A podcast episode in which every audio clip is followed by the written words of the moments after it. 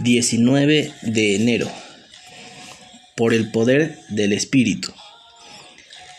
¿Qué haces cuando una montaña se interpone en tu camino? La historia de Dasrat Manji es inspiradora. Cuando su esposa murió porque no pudo llevarla al hospital, Manji hizo lo que parecía imposible.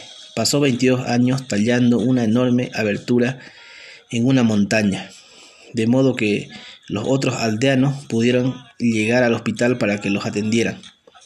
Antes de morir, el gobierno de India lo condecoró por su logro. A Zorobabel, uno de los líderes de Israel, que volvió del exilio, le habrá parecido imposible reconstruir el templo. El pueblo estaba desanimado, sus enemigos se oponían y carecía de recursos de un gran ejército. Pero Dios envió a Zacarías para que le recordara que la tarea requeriría algo mayor que un ejército poderoso, fuerza individual o recursos humanos. Se necesitaría el poder del Espíritu. Zacarías 4:6.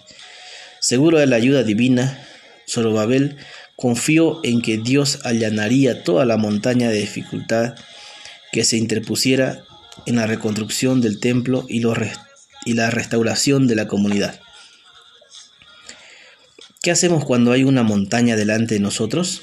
Tenemos dos opciones, confiar en nuestra fuerza o en el poder del Espíritu.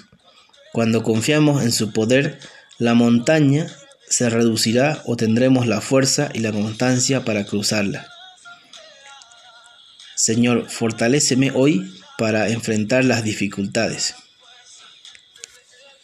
Que tengas un bendecido día y recuerda, el poder humano es inadecuado para llevar a cabo los propósitos de Dios.